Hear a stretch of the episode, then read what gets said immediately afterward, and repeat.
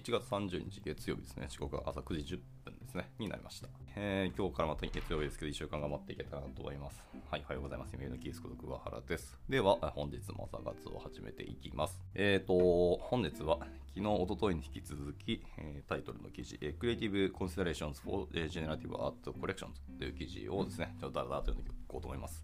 えー、多分今日で終わると思います。えーと、まあ、セクション的には今日、えー、ラストですね、えー、昨日、おとといで全セクション読み切って最後、まあ、コンクルージョン的なところがすごい中途半端だったので今日はそれを読み切って終わろうと思います。はいまあ、とてもいい問いの、あのー、記事だったのでまた改めて読み返しつつ自分なりにまた、あのー、ここで投げられた問いをですね答えを作っていけたらなと思ってます。はい、じゃあ早速入っていきましょうか。えっ、ー、と、ネブさんですね。おはようございます。ご参加ありがとうございます。はい、今日もタイトルの記事をダラダラと読んでいきたいと思います。えっ、ー、と、ではでは、えー、早速いきましょう。えー、最後のセクションですね。えー、Considerations、えー、about、えー、Releases、えー、Pricing and Collectors ですね。はい、というところに行きたいと思います。まあ、リリースだったり、その価格設定だったり、コレクターについてのま考察を最後にしていこうというところです。どのようなプロジェクトであっても、その構想や完成に至るまでには、まあ、リリースという最も厄介な時期がありますと。でジェネラティブアートの制作と、まあ、流通における比較的新しい動きっていうのは、この分野のより商業的な側面っていうのを考慮し、少なくとも、えー、少しは時間を費やすことを要求していますと。例えば、まあ、その市場の状況であったりとか、えー、チェーンの選択ですね。あとはアーティストの地位だったり、まあ、神秘的な結果だったり、まあ、出力のばらつきや希少性、えー、入手可能性、独自性などなどですね。はいまあ、いろんなものを考慮する必要がありますよと。まあ、それは本当その通りですよねって感じです。独自性は結構シビアなところかもしれないですね。で例えばそのコレクションをリリースする際に、そのコレクションの所有者が将来の作品に優先的に参加できることを前提にした場合、その後のコレクションの一時販売で新しいコレクターを迎えることが難しくなりますと。で選択肢としては、まあ、以前のコレクションのコレクターを固定してしまって、まあ、二次販売以外の新しいコレクターを排除してしまうっていうのが一つと。もう一個は、新しいコレクターに対応するために、まあ、一次販売の際にエディションサイズっていうのを大きくするか、まあ、この問題をその後のリリースに深刻化することになるので、まあ、その辺を考えていきたいところですねというところでした。まあ、結構これは極端な例にはなるんですけども、十分な事前計画がない場合に起こり得る問題のいくつかって説明するに役立っていますと。なるほどね。僕はちょっと作品作ってはいますけど、まだ販売とかしたことがないので、まあ、今年どっかに、えー、と出していきたいなと思ってますけど、はい、また、とりあえずまだ ESRM の連携とかしないので、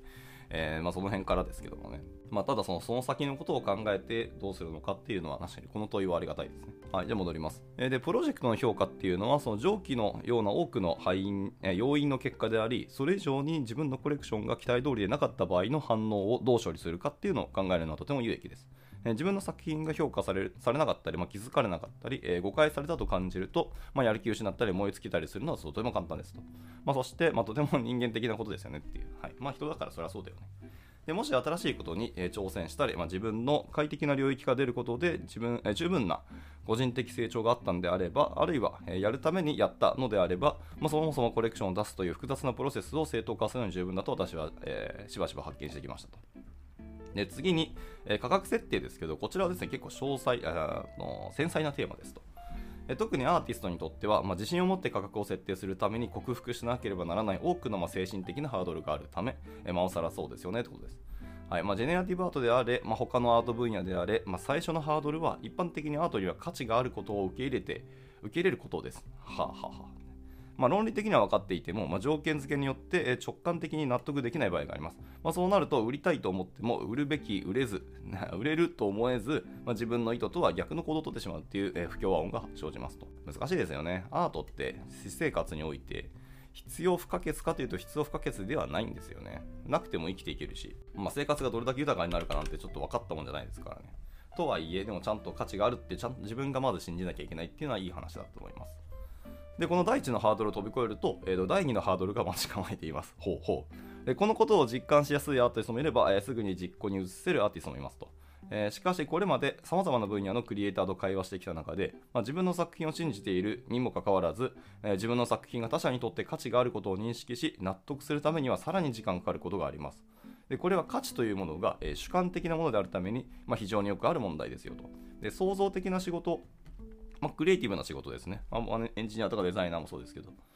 えー、費やした時間の問題ではなく、その創造性の結果を得ようとする人にとっての、えー、価値であることが多いんですよと。で、コレクターにとって、えー、それは具体的にどのような意味を持つんでしょうかと。あなたのロゴは、え、彼らのビジネスに対する認識を変えるでしょうか、えその絨毯は、えー、その人の、え、部屋を引き締めてくれるでしょうか、まあ、そのエディションはその人のコレクションにある、え、トリプティク、え3連画ですね、を、え完成させるものなんでしょうかと。まあ、貴重な作品を所有することで、まあ、ステータスを感じたり、まあ、会話のきっかけになったりするんでしょうかと、え価格設定に影響を与える要因が非常に多いため、そして一時販売以外はアーティストの手に余るため、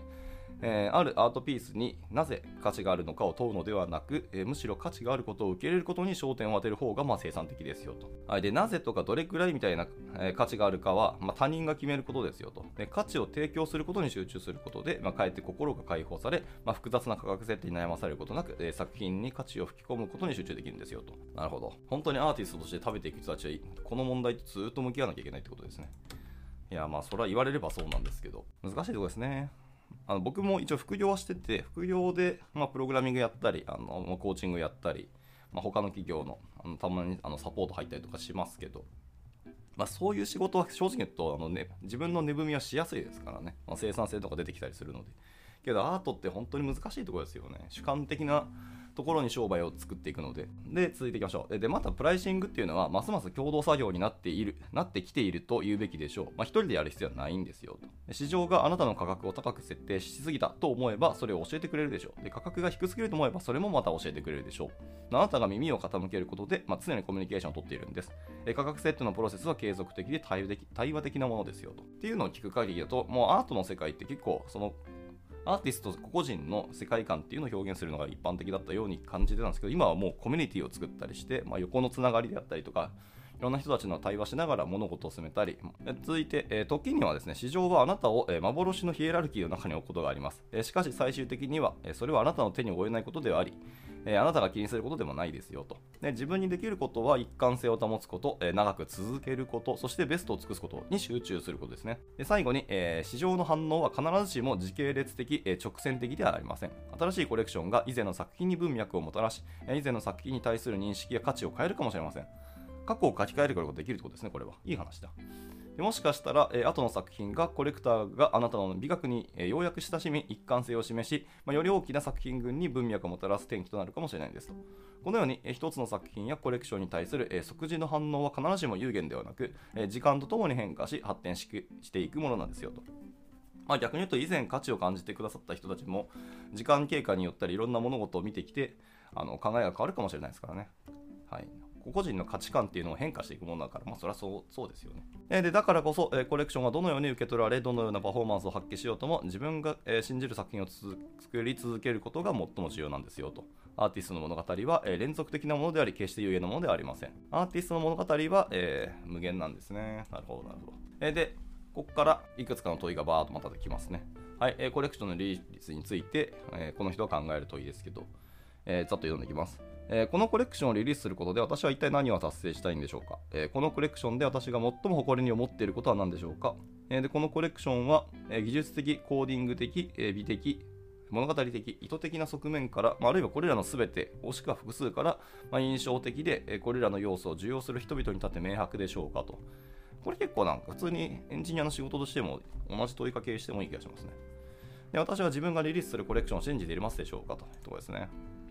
はい。まあ、アーティストにとって自分の作品を自分が信じるという自分自身を信じることに他ならないので、まあ、ちょっと心理学じゃないですけどその辺のお話ですよね。でこの微妙な違いに注目することがま重要ですよと。それは私たちの最高の努力とは言えないかもしれないです。えー、完全に信じていないものをリリースすることと私たちがそれを信じ、えー、好評を得たいと思うからこそ、ほとんどのリリースに先立つ不安になります。まあそうね。はあ、で、それに対していろんな問いがまた投げられます、えー、このコレクションで私が最も誇りに思っていることに注目してもらえますかと。このことをもっと説明したり知ったりすることで視聴者やコレクターに違いをもたらすことができるんじゃないでしょうか、えー、また、え世界のタイムゾーンや曜日っていうのを考慮して、まあ、造幣局だったり希望するコレクターが入手しやすいように配慮したんでしょうかとでこのリリースは以前の作品の物語や美学を強化再解釈細分脈化構築するものでしょうかえアーティストの本来の意図を理解することで作品に対する私の認識や反応が変わるような例はありますでしょうか、えこのコレクションが他の作品と同じように受け取られなかったとしても以前の努力の成功を、え再現できなかったとしても世間の反応が私の期待や希望とは異なっていたとしてもこのリリースが個人的な成功とみなされるために私は十分に静かな勝利個人の発展や向上というのを達成しましたでしょうか？はい自分に打ち勝つってことですね。特定のプラットフォームが提供する特徴に機能を作って、えー価値や視点を高めたり、何らかの方法でアウトプットの経験を高めたりする方法はあるでしょうかというところですね。まあ、こんな感じで、またバーっと問いが続きます。あともう2ブロック問いが続いて、えラストの締めの言葉に行きたいと思いますね。えー続いて、オンコレクションですね。コレクター、コレクターか。についてです、えどのようなタイプのコレクターが存在するでしょうか、えこのコレクションはどのような点がコレクターにとって魅力的なんでしょうか、えコレクターの経験について考えたことがありますでしょうか？これ、いい問いですね。もうコレクターの経験についてですね。価値観とかどういうふうに受け取るかみたいなことがありますけど、経験そのものについて考えたことがないので、あいい問いでしたね。はい、コレクコレクション体験っていうんですかね、そういうところに、えー考えを置いたことがないので、それはいい問いだと思います。え続いて、過去にエディションを手に入れようとしたコレクターが直面した問題は何でしょうか？またその経験をどのように合理化、または改善することは可能でしょうか？え仮に最適な造幣、収集体験というものがあるとしたら、それはどのようなものでしょうか？とでコレクターはま印刷できることを望むかもしれません。もしそうなら、私はコレクターのためにこれを簡単にできるようにしたでしょうか？まあ例えば、えー適切な、えー印刷解像度だったり、えー最も容易に入手できる、え額縁で囲むことができるような寸法だったり、用紙サイズだったりというのがしに、えー考慮したでしょうか？とですね。でこのコレクションはどのようなコレクターが興味を持つかを明確に伝えるでしょうか、まあ、サムネイルだったり美学だったり、まあ、色説明の複雑さなどを通じてですね、はい、あとは、えーこのコレクション、えーまたは将来のリリースのための、えーリリース戦略というのはあるでしょうか、えーあとフォローアップ、バリアント、スペシャルエディションなどは作品群の認識を少しでも薄めたり変えたりすることになりますでしょうか？えこの作品集は、え美学的に物語的に、え過去に出版された作品集に適合しているでしょうかまたそうする必要があるでしょうかというところですね。はい、でラスト、えオンプライシングですね。価格設定についてです。え現在のマーケティング状況だったり、えボッティング、フリッピングなどを考慮した上で、私の意図する価格設定は、新しいコレクターや既存のコレクターにとって公正もしくは妥当でしょうか、まあ、現在のマーケティング状況、えー同じこと言ってますね。はい。まあ、より大きなエコシステムにとって公正健全なものでしょうかと。えーでまた、どの程度の価格を設定するのが妥当か、えーまたどの金、その金額は他のアーティストの同等作品よりも高いか低いか、で高い場合はそれはなぜでしょうか、低い場合もなぜでしょう、その理由はということですね。でもっと課金したいんであれば、その理由は、さらにもっと課金したいが、えーしないのであれば、その理由は何でしょうかと。はい、また価格設定という行為自体がコミュニケーションであることを考えるとあなたが選んだ価格にとって、えどのようなメッセージを発しているんでしょうかとかですね、価格設定に開発時間や、え経験値を考慮していますか。これ結構大事ですよね。しっかり時間かけましたっていうのをあの全然価格に盛り込んで僕はいいと思いますね。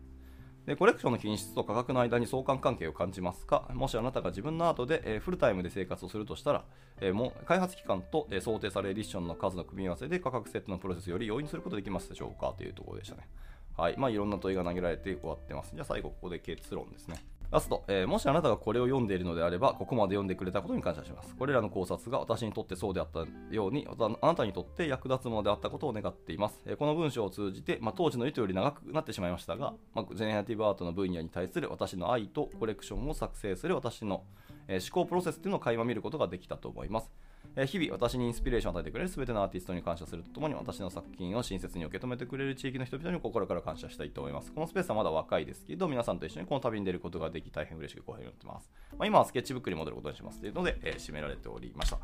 はい、というところで、いや、とてもいいドキュメントだったなと思いますね。まあ、他にも、えーコレクト1、えーエディションということで、あの全然違うエディションがまたリンク貼られてるんで、興味ある方はそのまま、まあ、ウォレットから購入していただいて、まあ、そのこの方のコレクションを見に行っていくのもいいと思いますけど、はい。まあ、僕もこれですね、まあ、アーティストのためのドキュメントとはあるんですけど、やっぱクリエイティブな仕事をしている人にとって、全員これ読んでもいいと僕は思ってますね。別にアートしてない人でもあの読む価値はすごくあるだと思います。まあアーティストの考え方って結局クリエイティブな人たちとやっぱ通じるものすごく大きいなと思っていたので、興味あれば見てみてくださいと。ただまあ多分にこうなんかソフトスキルというか、自分の心理的な面と向き合うお話になってくるので、まあ、興味ない人は本当に興味ないと思いますけど、でもこういうところの問いをちゃんと自分の中で投げかけたり、自分の答えを持っておくことで、まあ、この先の人生においてもいい影響が出るんじゃないかなとも僕は感じましたので、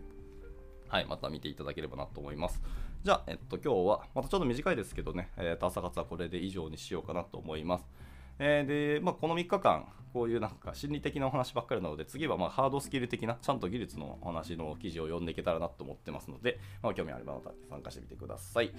えー、と改めて、ネムさんは今日ご参加いただきありがとうございました。はい、また1週間ですね、今日から月曜日ですけど、頑張っていきたいと思いますし、えー、もう30、31と、はい、もう1月が終わってしまうんですよね、早っと思ってるんですけど、まあ、まず1回、えー、1月締めて、2月からですね、また頑張っていけたいと思います。じゃあ、えー、終了したいと思います。お疲れ様でした。And now, a short commercial break. 現在、エンジニアの採用にお困りではありませんか？候補者とのマッチ率を高めたい、辞退率を下げたいという課題がある場合、ポッドキャストの活用がおすすめです。音声だからこそ伝えられる深い情報で、候補者の興味関心を高めることができます。株式会社ピトパでは、企業の採用広報に役立つ、ポッドキャスト作りをサポートしています。